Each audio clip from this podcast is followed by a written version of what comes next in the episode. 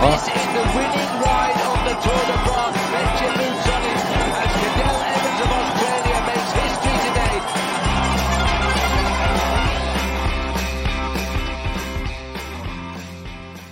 Welcome to another edition of the Detour Live. We're going to be recapping a big edition of the Tour of Flanders. We're going to chat with Stuart O'Grady, uh, who ran third in 2003, and also Tiff Cromwell, who had a solid ride in the women's edition.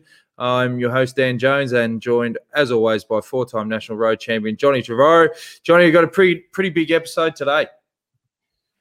Yes, uh, I, I got to say, uh, I was so impressed with the Tour of Flanders on Sunday, the Ronde van Vlaanderen, um, and uh, considering you know what they've had the dramas with the, with the uh, pandemic the last two years, what a fantastic bike race! So I'm looking forward to uh, dissecting all that. Of course, Stuart O'Grady, one of our legends, uh, winner of Paris-Roubaix, and one of only I think two Aussies to get on the podium in the men's in the men's race, and Tiff Cromwell, who has been a, a, a star of Australian cycling for more than a decade. I remember as a young kid when she rode the uh, the Bakewitz. I think she was only 17.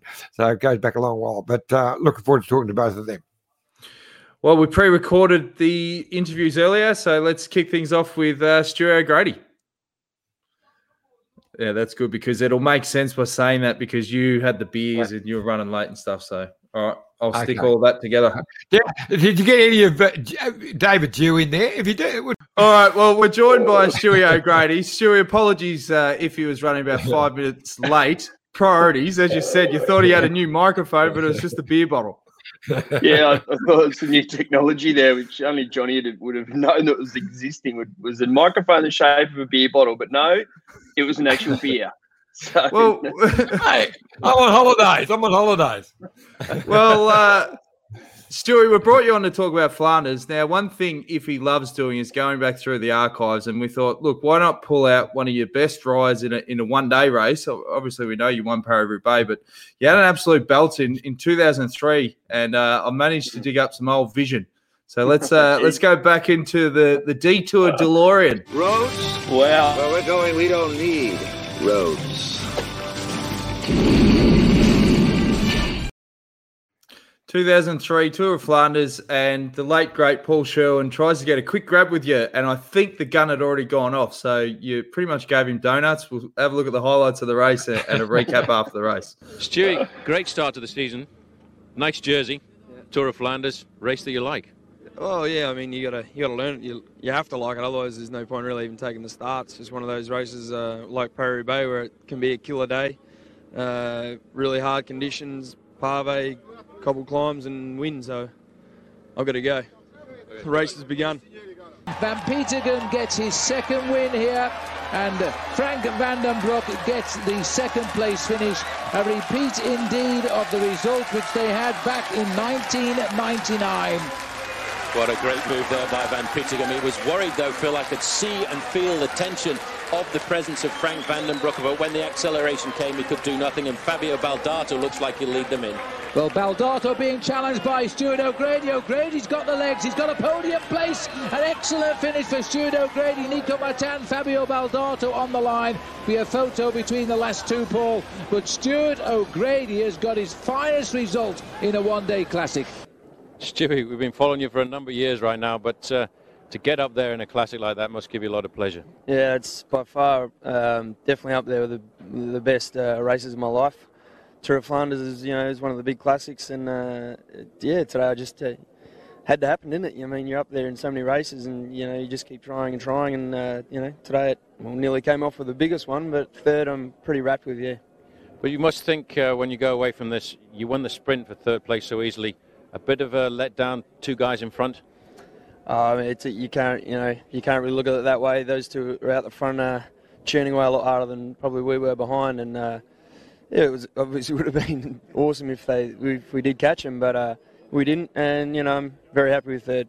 This is the best start to the year you've had for a couple of seasons. Oh, I'd say for since I've been a pro, I think. You know, they say you get older and better, so uh, hopefully the next few years can can get even more exciting. Great stuff there from Paul Sherwin. I, lo- I, I love the classic third, but you're pissed off you didn't win. yeah. What, what, Oh, what are mate, your you me- memories of that day? Uh, yeah, a lot of pain. I mean, it's it's funny watching that. I've, I haven't really seen much vision from from back in those days, and you know, don't you love the HD quality of the picture? yeah. um, about ten pixels per screen. Um, but yeah, I mean, you know, it brings back a lot of memories. That's for sure. I mean, it was it was really tricky days back then with Credit Agricole. I mean, um, you know, our, our team wasn't really based around the classics. Um, I'm pretty sure I, I, didn't have any teammates left after the halfway point. Uh, pretty sure Hank was there up until about 80, 100k to go. Um, so you know he was pretty isolated, um, just kind of hanging on the wheels. Uh, you know, there were some pretty big names in that front group with, with obviously Van Petegem, Vandenbroucke, um, Boogerd, like a lot of the big guys were in there, and, and I, you know, I think Zabel was in there. I was I felt a bit lost. I was a bit intimidated. Um, and all I can remember was, you know, every climb I was literally on the verge of cramping and just hanging in there. And, you know, that old saying, you just just hang in there and keep on riding, certainly, uh, you know, was all I was thinking of. And then, um, you know, to get so close, I mean, that was a massive moment for me that day. That was my first uh, podium in a, in a World Cup race. And it kind of really opened my eyes up to, you know, I always dreamed of these, you know, trying to dream of getting a result in Roubaix or Flanders, but when you actually do it, it really kind of um, gives you a lot of self belief and uh, you know, in, in, I guess in the hope and the again the dream word, but dreaming of winning a, you know, a big one day race in the future. So that was probably one of the best days uh, on the bike in my career, to be honest. Iffy?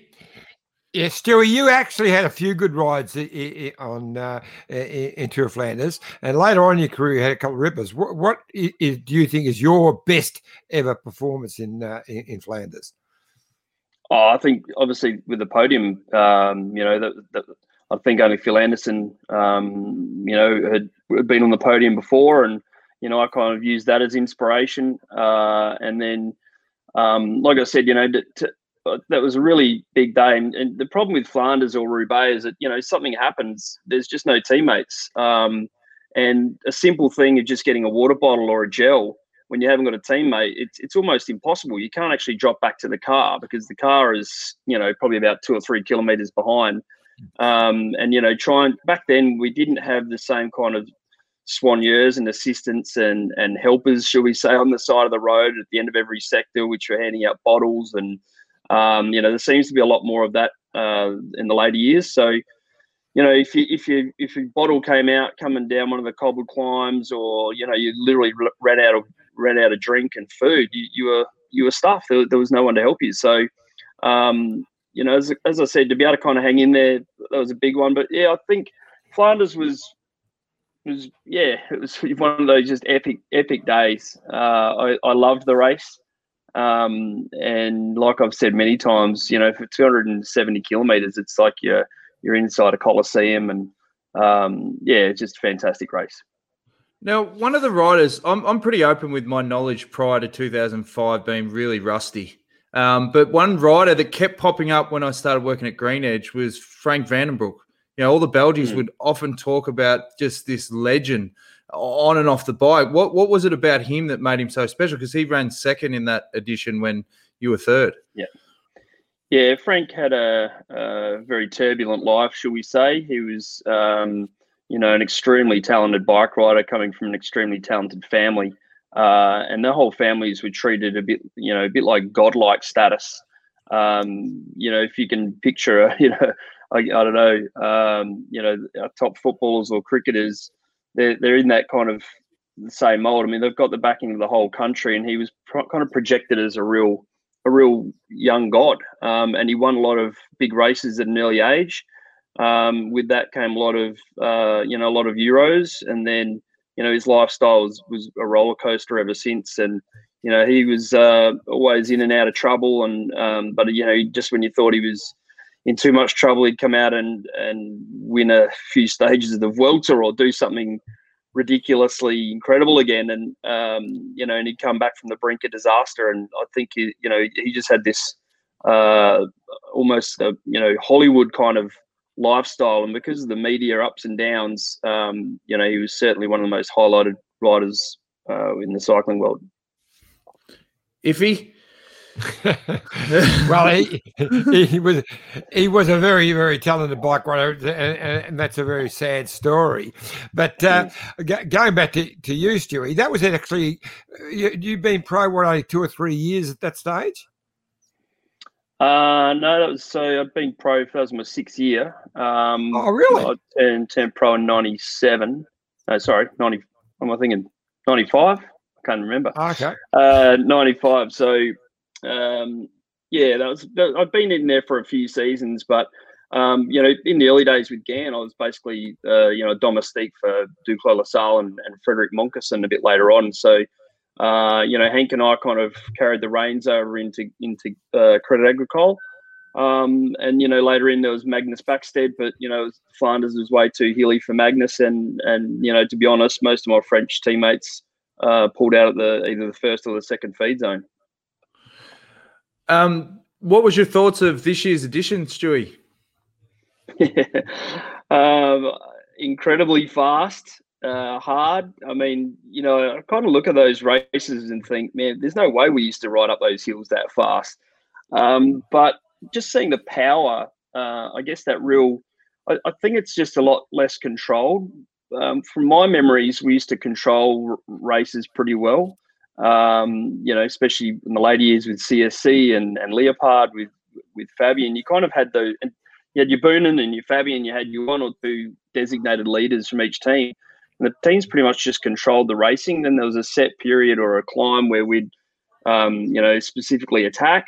You know, the, that that group went off the front, and and that was it. They kind of battled it out in the final. These days, it's just like I don't know. They've they've ripped up the rule book and thrown that out the window, um, and it makes for great spectating. That's for sure. But you know, the, the guys are just seem to be attacking so much earlier, um, and it's kind of almost a little bit um, crazy to to think of how they can come up with these tactics in in the room the night before. You know, um, Van der Poel and Alaphilippe and Van Aert, they they just seem to. I mean, it, it's just the most phenomenal racing to watch from the couch and uh, you know, we've got 10, 15 great years ahead of us watching these guys race, I tell you, because um, I'm very glad I'm retired when I'm watching it on the TV from home. Well, well, you said they've thrown the rule book out from a, a, traditional tactics point of view, but geez, they haven't thrown it out in terms of two blokes were booted off for going the old biffo early on. But geez, you got to feel for that uh, Michael Schär who's kicked off for throwing his water bottle to the fan. I mean, turn yeah. it up. That, that's a bit stiff. No, it's more than stiff. That that's just it's ridiculous. Uh, look, you know that, that isn't littering. I mean, there, there's rules, and then there's um, uh, there's just things that are put in place which just don't really make much sense. Uh, you know, that's not littering. That's throwing a souvenir to to the public. Um, you know, in the Tour de France, you know, you throw one of those water bottles, and you know, there's 20 people fighting over them. It's a souvenir which people take home and they treasure. Uh, you know, if you'd thrown it into a canal, um, you know, where there was no people around, then then potentially fair enough. That that sits with the rules and regulations.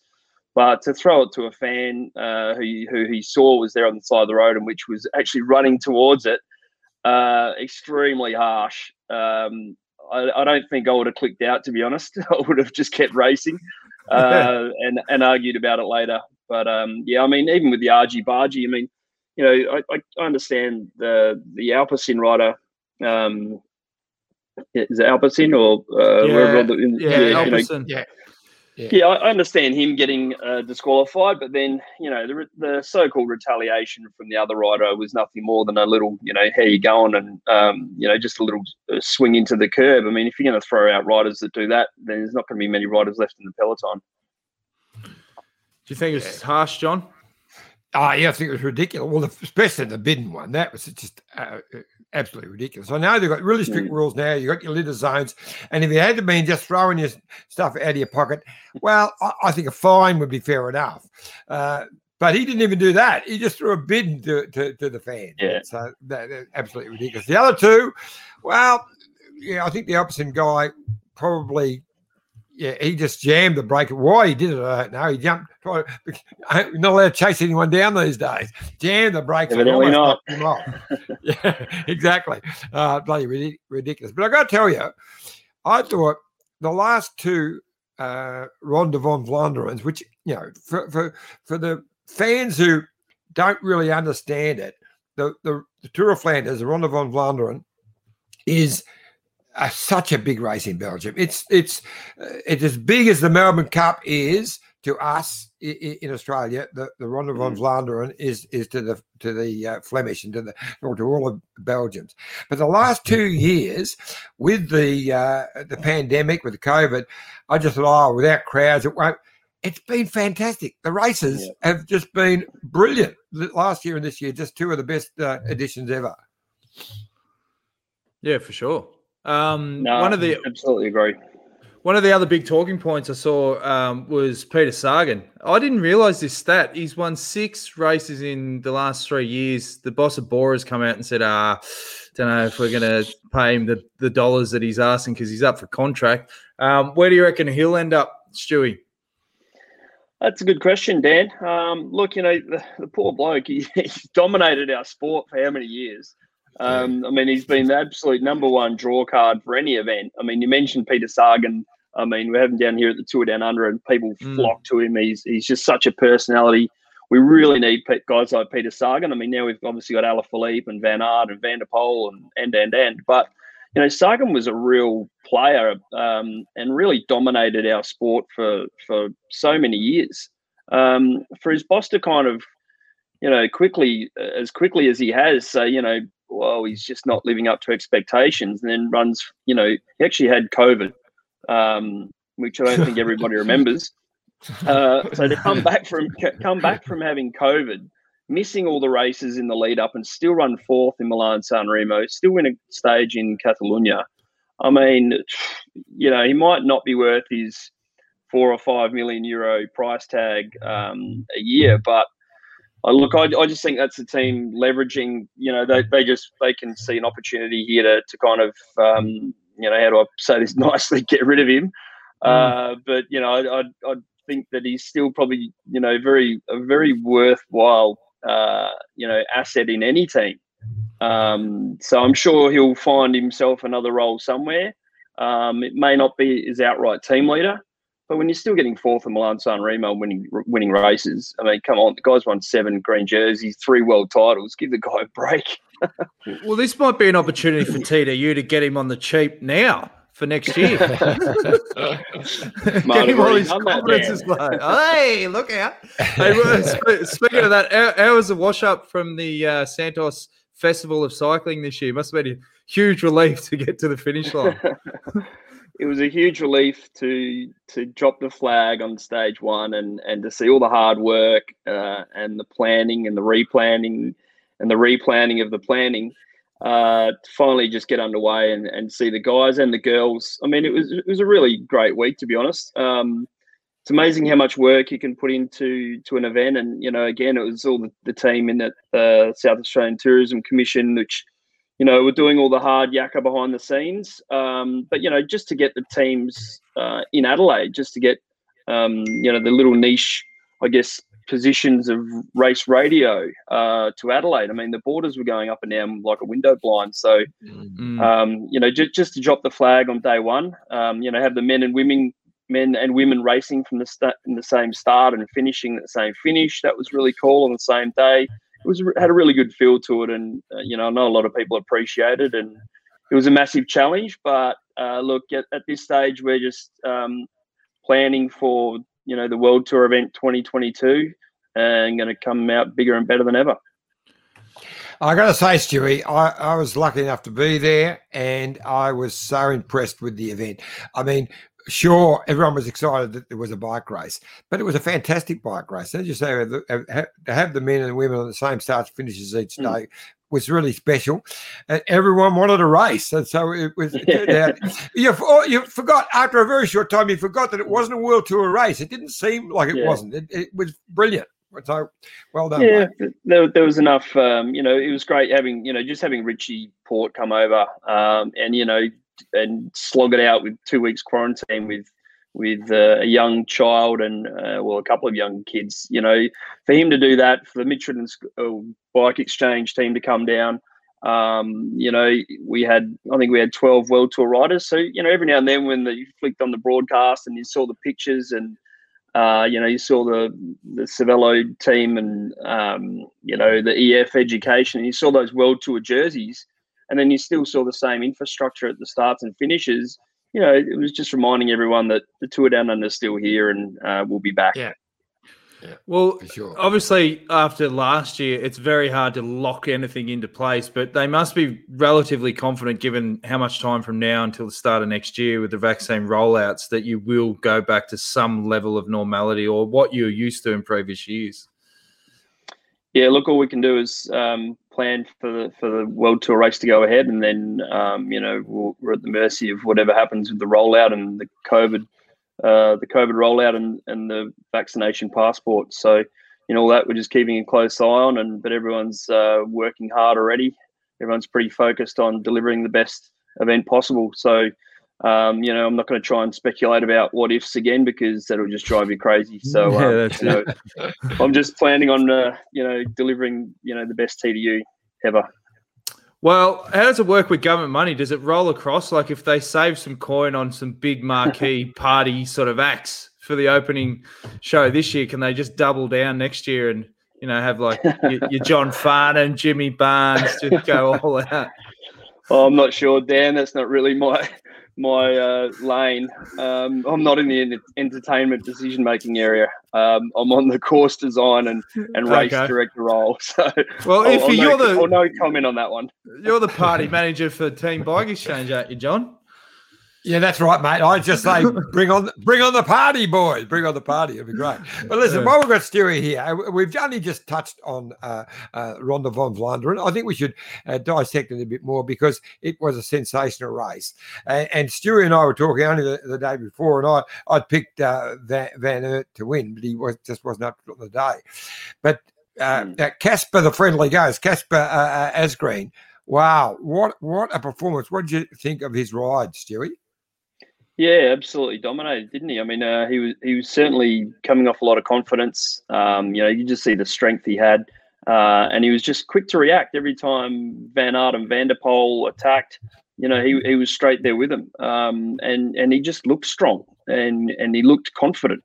Um, so yeah, I mean, it, it, there was so much going on uh, that you know it was kind of hard to hard to focus on one aspect of that race, but you know when you've got when you got teammates in the final, that's always going to be a massive card to play. So as soon as Alaphilippe and Asgreen were, you know, in that front group, they were always going to be extremely difficult to beat. Yeah. But what impressed me a week before he won uh, at Harelbeke, and it was the way he won that. He went away 80k to go.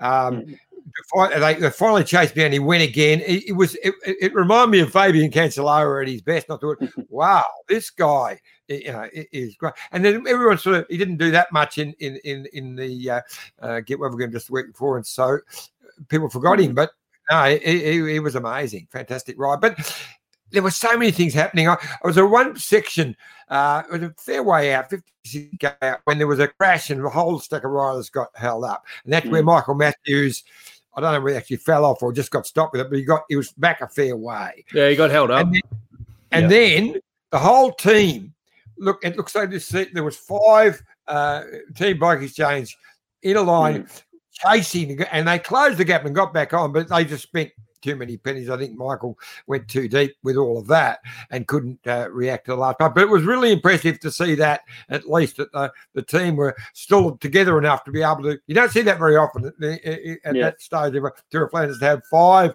teammates bang whacking the turns and closing that gap. No, they, they did a great race as well. Bike Exchange right up there. And again, you know, just have those numbers. Um, you know, it's a, it's a real bummer that Matthews was caught up in that crash, but you know that's Flanders. Um, uh, there'll there'll be another one for him to have a crack at. But you know, I've got to say, there's got to be one really really um, upset person that Paris Roubaix isn't on uh, this week. This Sunday is uh, you know Deceuninck Quick-Step and, and Asgreen because with this kind of form um, and and confidence that you get out of out of you know delivering in a race like that um, is priceless. So you know, for him to to win a Flanders like that out of just pure strength and with the ride he'd done previously in that win as well, um, you know, he would be absolutely fuming that Paris Roubaix's been postponed till October. Definitely. Aren't we all? Aren't we all? Yeah. Well, uh, it's always a pleasure having you on the show, Stewie. Um, thanks for the uh, dissection of the 2003 Tour of Flanders. Great memories there, and uh, all the best with the prep for Tour Down Under next year, mate. We're looking forward to it getting back to bigger than better, and, and we can't wait for the government to double down on that cashola and have an even bigger, better party to kick things off. Yeah, thanks very much, Dan. Thanks, JT. Good on you, All mate. right, Stewie. See you, bud. Thanks, Bob. See you later. All right, that's Stewie O'Grady. Uh, Iffy, we've got Tiff Cromwell waiting in the lurks, but it's time now to give a quick plug for the sponsors, and then we're going to bring Tiff on and, and chat about her tour of Flanders. Uh, do you want to kick things off with Let's Go Motorhomes, Johnny? Okay, so this is going to be a little test because I, I left my notes behind, but I've got them written. Oh, so I'm going to go. No, no, I've got them here. So I'm going to have to click onto. So I will. I will lose vision of you, but uh, we'll see how we go. Mate, how, how many times have you spoken about Let's Go Motorhomes? Surely Well, you know what to say by now. I do. Let's go motorhomes. Why not holiday in Australia's best motorhomes and campers? At Let's Go, they love helping people have incredible holidays. As one of Australia's leading motorhome and camper van rental companies, they have vehicles to suit all types of travellers for all kinds of adventures. And you can be sure they'll go the extra mile to make your trip the best time ever. Travelling in Australia in a camper van or a motorhome is truly one of the best and safest ways to experience everything our nation has to offer. A self drive trip also offers a lot of freedom. Here are the five top tips to make the most of your motorhome experience plan, plan, plan, and plan. One of my That's- uh, That's not even Yeah, five yeah. tips. One, two, three, four. Oh, and, and plan. Mate, you need to rewrite this script. Let's be honest. Let's be honest. Well, I can do it two ways. I can say four top tips, or I can actually another plan in. Okay. We just rewrite it. where, where you may, they may love, you may love spontaneity when it comes to adventures, but sometimes I got the word right that time. Sometimes traveling around Australia requires some planning, especially during peak times. The things Let's Go recommend they look in advance are selecting the right motorhome or camper van, pick a general route, and accommodation as caravan parks and other paid camping areas are often booked out and in the busy times. So I reckon we've gone pretty well. If you need a helping hand with anything, just let's go. We'll plan it all for you.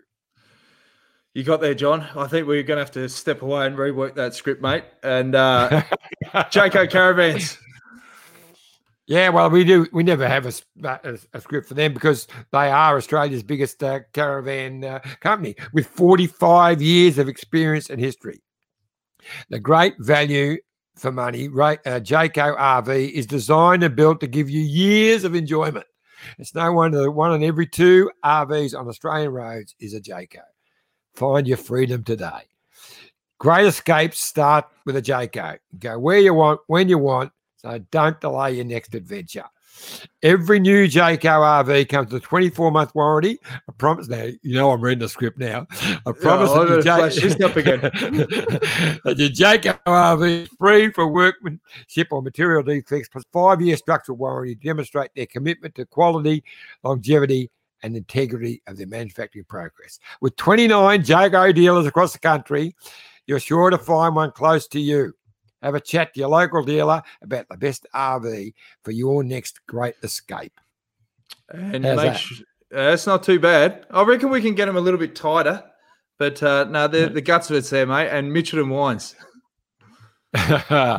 one of Australia's favourite wineries and a place of escape. Experience the history, the beauty, and the serenity of the Goulburn Valley at your own pace. I'm up here now. I'm only a couple of k uh, up the road in, in my cabin right now, looking over the vineyards from the iconic tower, staying at the new hotel, relaxing by the pool, recharging in the day spa, exploring the seasonal menu at the Muse, stopping by the Providor, and touring the cellars, and of course, tasting their signature wines. And then, of course, recharge by the day, relax by night, escape to a place uh, uh, of modern comfort and timeless beauty.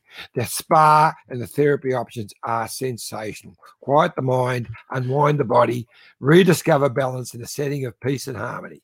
Mitchell has become renowned as an amazing venue for weddings and for that special function, offering unique spaces for memorable events.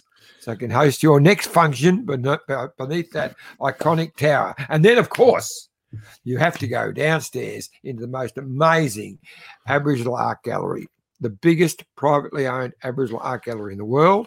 And it's got so many amazing um, uh, uh, pieces of art. But of course, there it is. The ten thousand dollar, I'm guessing because I can't see at the moment. ten thousand dollar range, not the Range Rover, a, a Land Cruiser with the uh, five million euro paint job. Euro. Jeez, that is a record, folks. It's uh, it's got from 3.2 Aussie to 5 million euro. Sensational. So get down have a look at that. Yeah, you got there. well done, John. All right, here's a quick word for our great mates at Bike Exchange. See you later, Stewie, who's in the lobby there. And uh, we'll come back with Tiff Cromwell to dissect her Tour of Flanders. Look at this bike. You think it's just a bike, right? But it's not. it's a bike. 374 people are looking at. This guy, this girl, them, all looking at it. People from here, there, and wherever this is. People that are looking for a bike. Or just a piece of it. Amateurs, semi amateurs, and pro amateurs. This guy wants this bike, but with this crank and these bars. This could be the perfect match. But not this one. This girl has a bike to sell, and thousands of people might purchase it. Eyes on Bikes help grow small businesses. His, hers, yours, and the latest data and insights help those businesses keep moving. We are the world's number one bike marketplace with over 500,000 products and 900 brands, where buyers and sellers are brought together in a place where a bike is never just a bike. Bike Exchange, where the world buys, sells, learns, and rides. Well, we've got another special guest, Johnny. Uh, what can you tell us about Tiffany Cromwell? Well, I, I, first remember Tiff was just a youngster. I mean, she only looks a youngster now, but uh, uh, gee, we got probably going back 12, 14 years, maybe. Uh, Bay Crits, and I, I got a call from her dad saying uh, she had this young 16 or 17 year old, I think she was, uh, who wanted, really wanted to ride. And uh, if I could help look after her, I said, Oh, yeah, okay, no worries. And she came along and she was, she was, yeah, you could see she was going to be a superstar. Uh, and she's been one of our most consistent um, female road riders for, for, for you know, more than a decade. and she's still um, and she's been putting up some great rides in the last couple of years. But she's back and with a great ride, uh, uh, which she can tell us all about. The Tour of Flanders, uh, Ronde van Vlaanderen just just finished. Well, she joins us live now. Tiff Cromwell, can you hear us? I can. Can you hear me? Yes, we can. Welcome to the detour. Thanks for joining us. How, how you pulled up from Tour of Flanders? Not too bad actually. I surprised myself. I went for a ride yesterday and the legs were all right. So maybe I didn't go hard enough in Sunday oh, I think I think you were thereabouts. Geez, when I was tuning in, it was it was getting quite late here in Australia, so I didn't see the final. But geez, particularly in the early parts, you were very prominent. Yeah, it was. Um, for me personally, I had a really good race. For our team, it wasn't quite as perfect because we didn't end up with the race or the outcome that we wanted. But you know, Flanders is always just a waiting game. It's about you can't switch off because you have to be there in every segment, but you know it doesn't kick off until usually around the last 50k where it's really, you know, okay, game time. But no, it was it was a good day. Um, I was able to be there to support our team leader Kasia right up until the Oude Kwaremont, and then yeah, the legs had no more. But it was nice to be back there because it's been a few years since I've had this kind of form and to be playing with with the front girls and yeah, just enjoyable and and Flanders is is uh, as exciting as ever. What what did you do differently with your prep to to get this form. We've we've spoken to a few riders that have done, you know, cyclocross. You know, I've done a bit of Instagram stalking. Looks like a bit of skiing uh, in the offie. Uh, was anything that you tweaked differently? Well, I'd say I've had the most different off season I've ever had this year. Um, you know, obviously I wasn't able to get back to Australia, or well, I did. I chose not to come because of the current situation, the quarantine, and things like that. And I have a boyfriend, he's from Finland. So we decided to do the complete extreme opposite of instead of 30 degree positive in the summer, we did minus 30 degree negative um, mm. in the Finnish Lapland winter. So I for sure didn't have to prepare for the January races, which although I always love to go back and, you know, race the likes of Bay Crits, Tour Down Under, um, Cadel's Sun Tour, it was also quite nice to have a bit more of a chill period and and yeah, so obviously we're in the very very far north, um, kind of on the border of Finland, Sweden, and Norway. And so, okay, you couldn't ride. Um, I did a little bit of Zwift because I had to kind of tick over the legs, but I was doing a lot of different things. I did some cross country skiing, which, you know, is a really, really good full body workout, I've learned. Um, we're doing some ski do, although I don't know if that counts as training, but it's it's hard on the legs sometimes. Snowshoe hiking up the local mountain, even some ice hockey I tried. So just a whole range of things that I think the combination of the extreme weather on your body and also just the different sports, it's really benefited me. And then I had a much calmer approach. So then when I got to the first training camp, I was fresh and I was ready. And, you know, then just built on that and create the endurance base. And then once I got to the races, I was just ready to go. So yeah, I'd say it's a whole range of things, but I think just doing something different, you know, when, as Johnny said, I've been around the traps for quite a long time now when you do the same same year in year out like when you actually do something different it's it's yeah that's just maybe what you need if he yeah tiff uh, great to chat dale it's been a while um, i'm just looking behind you with that window it looks very like it looks like you're in a cathedral you're not looking chasing a bit of divine redemption or anything are you no, no? well actually, the story behind that is well we have a house just above Monaco, and it used to be owned by the ballerina Rudolf Nureyev. I don't know if you know anything about ballet, but apparently he's quite famous. So, Very. yeah, so then that design is the pattern of one of his foot movements of ballet, which the people we bought it from, you know, incorporated that as semi-safety feature, but also design aspect. So that's what that's about. wow. Um, there you go. I, was, I yeah. saw it was it was a huge win for um, Annemiek van Vleuten. Um, she's obviously in super form. I mean, how do you beat someone on on her sort of level? Yeah, you know, she Annemiek, isn't it? You know, she showed those kind of performances the last few years. I think you just need to have one, a perfect day, and two, have numbers, which that's mm. two things we didn't have. And even at the front, there wasn't really any teams with dominant numbers. Like SD Worx went on their usual incredible form, and you know a few people tried, but it's yeah, it's either try to match and go with her and hope for the best, or yeah, just try to have somebody who can cover and then counter. But she had the perfect legs on the day and and the strength, and yeah, chapeau to her. But you know, it's it's yeah, there's a reason why she's been world champion and and won a number of races because she has that massive strength. Um, how, I was just going to say, if he, how hard is it um, year after year once once you've been in the, the pro peloton for for a while to to get that motivation and that hunger? Like how how difficult is it, and do you have to do similar things to what you did in the off season to give yourself that that re-induced sort of energy? I think it really depends on the situation. You know, sometimes it's really easy. You know, if everything's going well, your form's good, it's super easy to be motivated because it's, you know, it's the mental game. When you're happy, you ride well. When you ride well, you race well. Um, sometimes if things just don't seem to be working out for one reason or another, whether you're stressed, your personal life, just in a bit of a rut, um, then you have to stand back and say, okay, what do I need to change? Do I need a new team? Do I need to just try things differently? Do I, you know, need to change things in my personal life? You know, there's so many different factors and and at the moments when you're in the rut, it's really hard to actually identify it. And it's not until you come out the other side and things are just working smoothly, you're like, okay, what have I actually done differently? And like for me personally, because I've been through all those ups and downs and it was just, I think, you know, I'd stress myself out too much and, you know, be worried too much. And then suddenly, you know, I just relaxed a bit and just went through the processes and suddenly things just clicked.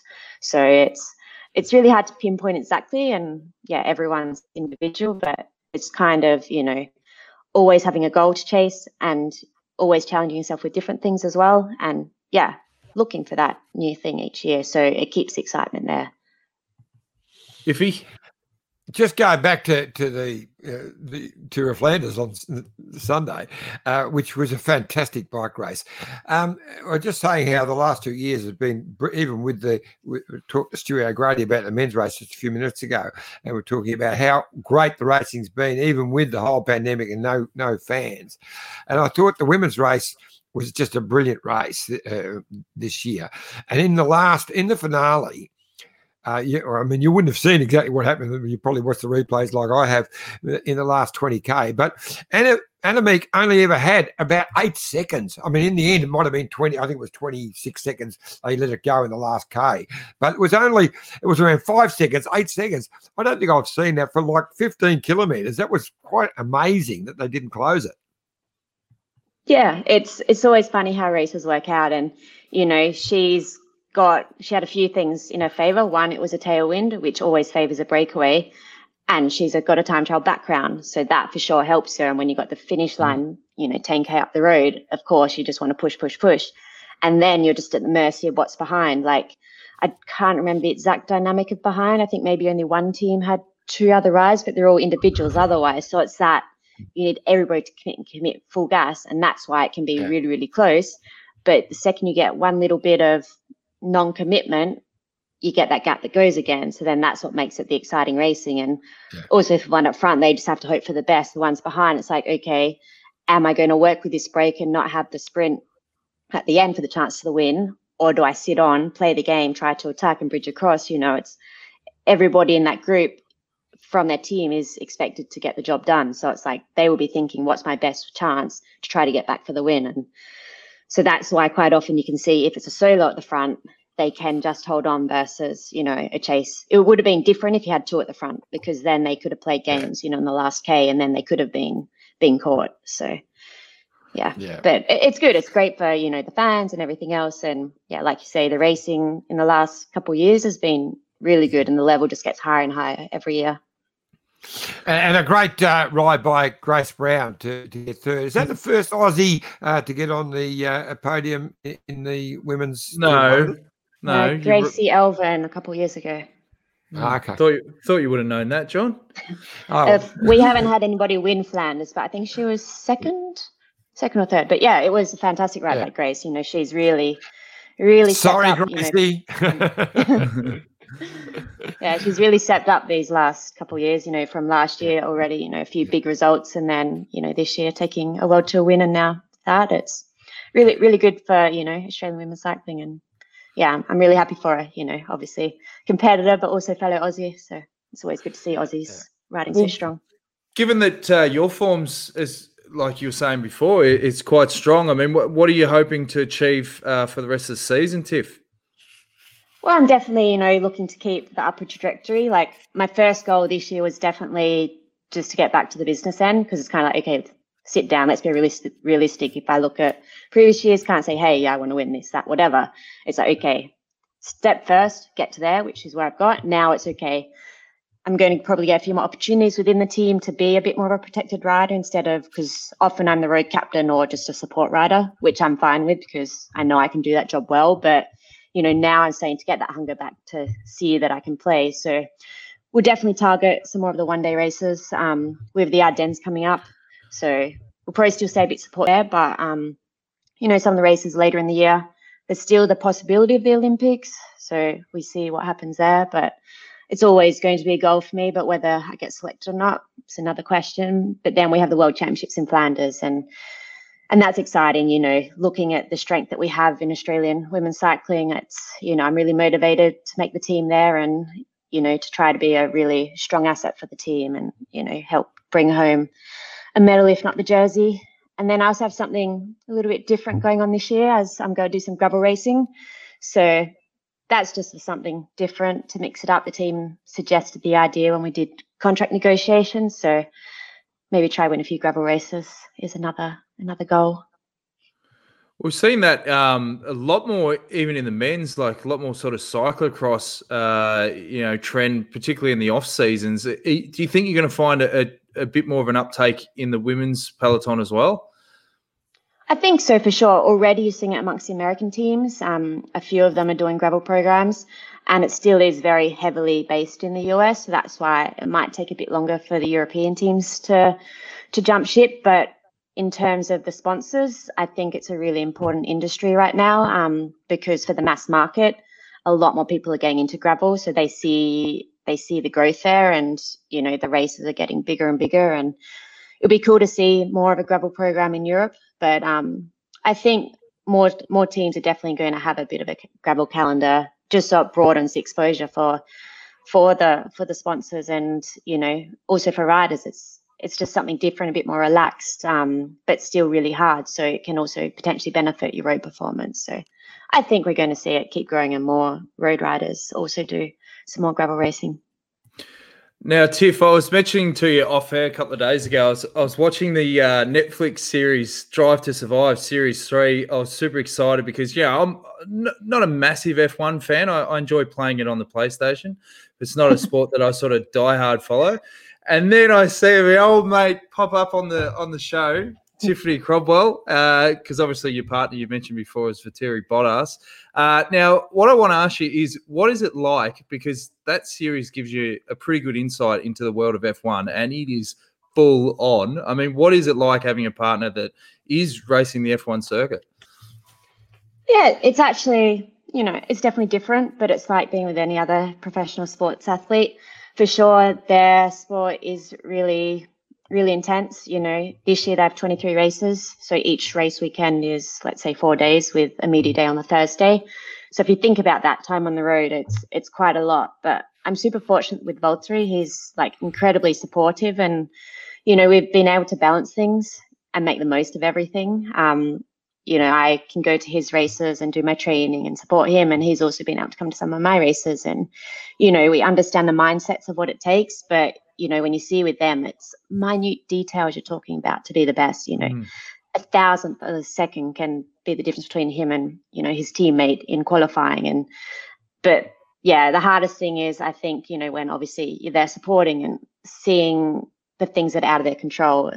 I think that that's really really hard to watch because you know with us in cycling, majority of things are in our control. It's up to us. It's up to our own personal engine body to do the performing and you know it's not so common you have let's say mechanical failures versus with them it's so much down to the car and having the luck and everything else. But but yeah it's definitely been interesting and eye-opening but it's yeah it, it's been a fun adventure and you know and we're still just enjoy being with each other and then you know trying to learn from each other as well of what i could take from his sport and he can take from my sport to help you know increase our own performances. Iffy was going to say now I hear that he's a very keen cyclist. A couple of guys I spoke to uh, have been out on the bike with him. They say he, uh, he goes pretty well, but can you kick his butt? um, on the climbs, hundred percent, yes. And but in the sprint, he's actually a pretty handy sprinter. You know, he's he's really got into the numbers now and he's like, yeah, yeah, I got 1300, 1400 watts. And, you know, I don't go near that. So in a sprint, he'll destroy me. But I think the rest I have him covered because I have a bit of weight advantage. and, and yeah, obviously when he comes to like the race time, he has to, you know, he can't do so much cycling because it actually slows him down the endurance phase. So more in the pre-season or during the lockdown um, that we had or the quarantine period, he was getting really, really strong and, you know, able to do a lot of the training with me, which was nice because, you know, to be able to share that. But yeah, when he's in full race mode and I'm in race mode, then I still have the upper hand. It, they, they, it must be it must be incredible. Like they have to deal with obviously a lot of G forces and so forth. So there's a lot of work on the core strength and and reflexes and things like that. Yeah, definitely. So a lot of his gym training, big thing is the neck. Um, so he has like the race helmet, but a weighted version, which is I think I don't know, five kilo or something, where you just do like neck exercises. And then, yeah, a lot of um, just general body conditioning and, and yeah, like reactions and multitasking as well. Because, you know, if you actually see all the things they have to deal with, it's like not only driving this car at two, 300 kilometers an hour, but then listening to the commands and then dealing with changing things within the car, like while you're going. You know, there's a lot going on. So it's about being really, really sharp, really, really quick and and responsive. So with that, you do a lot of that training, you know, out of the car and and in the gym. And yeah, it's been fun because I've done some of the exercises too, and you know, it, it's interesting and yeah, keeps you well, on your toes. Well, the, the scene that um, you're in on the on the Netflix series, it, it was about um, there was some dramas with I think him and Hamilton or whatever, and, and there was people on social media I think they must have been laying the boots in. But it, it appeared that you're very good support when it come to uh, particularly on an emotional level. You know, blocking out the haters and all that sort of stuff. Given the scale of his sport, I mean, he must get inundated with trolls, as they say it online, and things like that. Um, how do you find that process? It's frustrating for sure. Like because people are so mean. Mm. Honestly, I never really experienced it properly. Um, I've always been fortunate that 98% of my kind of followers have been really supportive and haven't had that. But since obviously being with him and I get some of the stuff that he gets, and I you obviously get tagged in some of it too. And the F1 fans are, you know, they're diehard to their people. And the thing is, you just have to not read it or just not let it affect you. I think I probably feel for him more than he gets affected by it. Like, but you know, of course, it's good to highlight the issues because people don't realize we're real people, and mm. you know, people can hide behind a screen. And I don't know what goes through their head when you know, you know, something like tell you you're a loser, or you know, you don't deserve to be where you are, and you don't know how to drive a car, or you don't know how to ride a bike. Like, I don't think you understand. It's not that easy, and yeah, it's the biggest thing is you know just don't let it touch you emotionally be like okay whatever um just move to the next one because there are still a lot of positive support and a lot of people you know backing but yeah sometimes you do bite and that's kind of what that scene was set up to be because and he's really good with it he just was just point blank like mate you know what makes you like it was something as simple as you know just if I had the mentality that you, I wouldn't have got to the point where I am today. And because it's basically mm. just somebody just being really really negative and yeah it's it's just remembering that and trying to educate people that you know we don't have to be haters or or be nasty or you know with all with across the board you know even with like racism and all these sorts of things like yeah people don't realize that even if they're just doing a small comment it's it can have a big impact Iffy? I was going to say, uh, Formula One is just so different to most other sports in that often your biggest rival is your teammate. And, in most cases, that is the case uh, situation. So they have their own little group look out for their car, but th- there's this great rivalry between uh, the two teammates. How, how, does he handle all of that? He's actually really good with it. You know, um, he understands his position. And, but yeah, like watching it, obviously, when you come from such a team sport, even though cycling has that element individualism, but you're still collectively trying to get the same result. But you know, he's he's got that massive drive. He wants to win. That's point blank. You know how it is. But also, he's got great respect with Lewis. Like you know, between each each other, they have great respect within each other. They want to race hard as a team. They want to win together. But then, of course, they want to beat each other. So he's just, you know, that's his biggest motivation. And he's looking at every small detail with his side of the garage because there's an element that they work together. Um, you know, when it comes to their race meetings and the race strategies and kind of sharing the different data and stuff. But then once it comes to the race, you know, it's they kind of do their own race within reason unless there's team orders and stuff. But you know, he's good with it, but he's always, you know, pushing himself to get the maximal to obviously to try to beat Lewis. But you know, he doesn't have any hard feelings against him. He's just you know, likes it because it, you know, pushes him to the most that he can get out of himself. Well, it's good in the sense that you're driving clearly the best car on the grid, but you're also up against one of the best drivers of all time. So you know it's a bit of a catch twenty two. But I mean, it must be it must be good having that base. One of the other things that come out in that series is having a base in Finland that is so different to the hustle and bustle of everywhere else. Just getting away, getting out to the country. I mean, how good has that been for your mental health, particularly on the back of a year like last year, where a lot of people that were caught in these uh, tiny apartments in Girona, particularly if you're if you're a rider that didn't have a partner, you know, those guys must have really struggled. And having that ability to just get out, I mean, that must have been huge. Yeah, hundred percent. You know, we were super fortunate. Like the timing was borderline because we got there just as Finland were kind of closing their borders to to non-residents or citizens, and it was everything happened so quickly. So with Italy first, and Spain, and then Monaco was doing the same. I had some friends who stayed in Monaco the whole time, and yeah, it didn't seem enjoyable. Versus, you know, we're able to get to Finland, and we literally we were like planning to go for one week. so I didn't even take my road bike. I just took my mountain bike. I was like, oh, you know, we'll be right. It's all good. And then two months later, we're still there.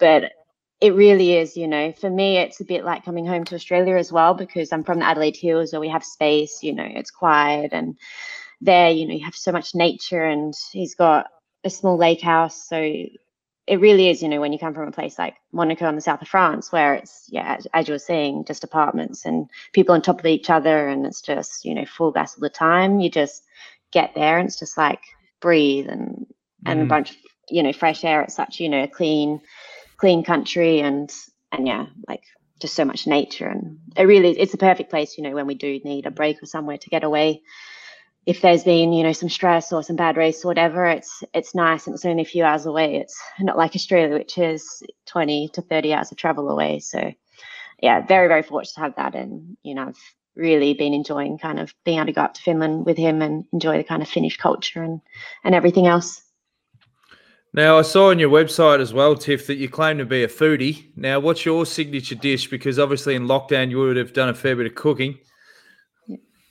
Um, well, was when we had that lockdown, we kind of end up just having a, a meal for every day of the week. We started doing a cycle, but typically my kind of signature, let's say, is either pancakes or like avon toast, you know, typical Aussie. But yeah, during the lockdown, we had like meat free Monday, Taco Tuesday, the Wednesday grilling, which was, yeah, barbecue.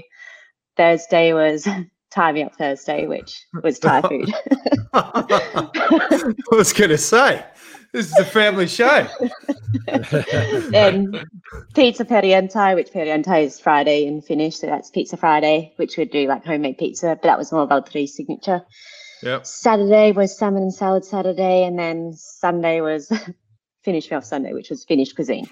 So that was our kind of signature thing. For, so oh. it just Jeez, if I that was a have- restaurant, that'd be a bestseller. That'd be I'm like Michelin celebrating. star. Oh, sounds good to me. I'm there. I'm there. Sounds good. Yeah.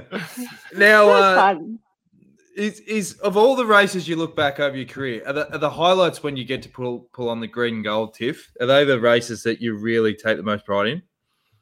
Definitely, you know, obviously it's always special race with my team and giving the best for them with Canyon SRAM, but something special about representing your country. You know, it's you're on the the highest level to be able to represent your country, and you know, in the biggest races, it's it's always a very very special feeling. And you know, to get there and to be able to represent a country like Australia, it's it's not easy. You you have to be on really good form and and be the right fit for the team. So yeah, it's it's always been incredibly special. Iffy, So I've got a couple of questions to finish off. Firstly, um, what is your main target for for, for this year uh, um, in the next couple of months? Uh, main target. Well, I still have Olympics as a small goal. I'd half written off, but now with my latest form, it's, you know, you never know. See how the Ardennes go, but definitely World Championships this year. That one will be a big goal. Um, because although the last few World Championships, you know, they've been such hard courses that I've played more an early role, whereas I believe, you know, this year is one that, yeah, can really have some fun with and, you know, play in the business end again. So that's probably the biggest goal. Yeah. And my second question is January. Can we see you back at the Bay Classic? I hope so. Let's see what the situation's doing. But for now, the plan is to do Christmas in Australia at the end of this year after missing it last year. So if I'm there, I'll be there ready to race. It's been a few years since Ah, great. hit the Bay Series. It Yeah. I think I, been I did like 12 three years straight or something. Yeah. Yeah, you did. You did. So it's been about three years, I think. Uh, and I've missed you, Tiff. So we yeah. look forward to having you missed back. too. well, maybe we can we can do a celeb event around the hot dog. Get Valtteri down there, just cut some For laps. sure. I, I don't, It- I it'd don't reckon be the pretty- I don't actually reckon the be pretty handy insurance would cover it though. He, he would, but I think the insurance with that hot dog circuit, particularly those days when there's a bit of gravel on that True. second bend, uh, yeah, probably wouldn't be a good. His, his good thing if benefit is he's much better than most bike riders at feeling the, the tires. So Right. he's got that upper hand. There you go. Sounds good. Yeah. Well, it- we wish you all the best for the rest of the season, Tiff, and, and we'll check in throughout the year and uh, and see how you're traveling. And uh, obviously, you know, John's got you know pretty big pool in Australian cycling. So if if it's down to a few riders for the national selection, I mean, he Alright. could probably pull some I'll, I'll drop you a few few euros. or just send him a signed cap or something. You know, Oh, that- that- Mercedes easy, Dad. racing team. Yeah, uh, we'll work something out. oh, great to see you, Tiff. Sounds. Thanks for being yeah, on the show. likewise. Thanks for having me. Good to No see you Great both. to. Great Take it easy. you. Bye. Cheers, Bye. Tiff. Cheers. Tiff Cromwell, absolute superstar. Now, Iffy, uh, anything you want to add before we go? No, no, I thought it was a, a, a great program. I absolutely loved the uh, uh, Tour of Flanders uh, uh, on Sunday. I must admit that I sat up Saturday night very late trying to work out why I couldn't get on the telly. Um, but it was on Sunday. But anyway, I did it again on Sunday. I know. You've dementia. been knocking over a few too many microphones, mate. all of that, all of that. Yeah. Uh, but a, a, great weekend. Just a real uh, um, disappointing that uh, disappointment that there's no Paris Bay this uh, coming Sunday. But hey, it's going to be on in October and hopefully with crowds and all of that. So, um, yeah, we'll, we'll, see what uh, happens. But the Ardennes Classics all start um, not not far away, and I'm really looking forward to those. So we'll keep all our listeners informed, and I'm sure you'll show them how to uh, to make sure they're right a part of it from here on. Well, just keep logging on to youtube.com forward slash the detour podcast. Uh, subscribe, turn on notifications, uh, and make sure you also visit bikeexchange.com.au because there's still there's still some frames and stuff from the, the Green Edge run out sale, Johnny. Oh yes, yes. There's still plenty of frames. I mean, we had 280, to, to, and we've probably sold I don't know 50, I guess. So there's still a lot of beautiful uh, uh, Scott frames still to go, and some you know a, range of anything. Syncros integrated handlebars and stems. I mean, they're normally about six hundred dollars. I mean, I think they're going for around two hundred. So, fantastic deals. We'll be doing a couple of special episodes uh, building up for the Ardennes, and then we're looking to go live every night for this year's Giro. Same form as what we did last year. So, got some uh, pretty big episodes to come, mate. And we'll be checking in with some big names both locally and internationally. So, stay tuned for that. And uh, we'll speak to you again soon on the detour.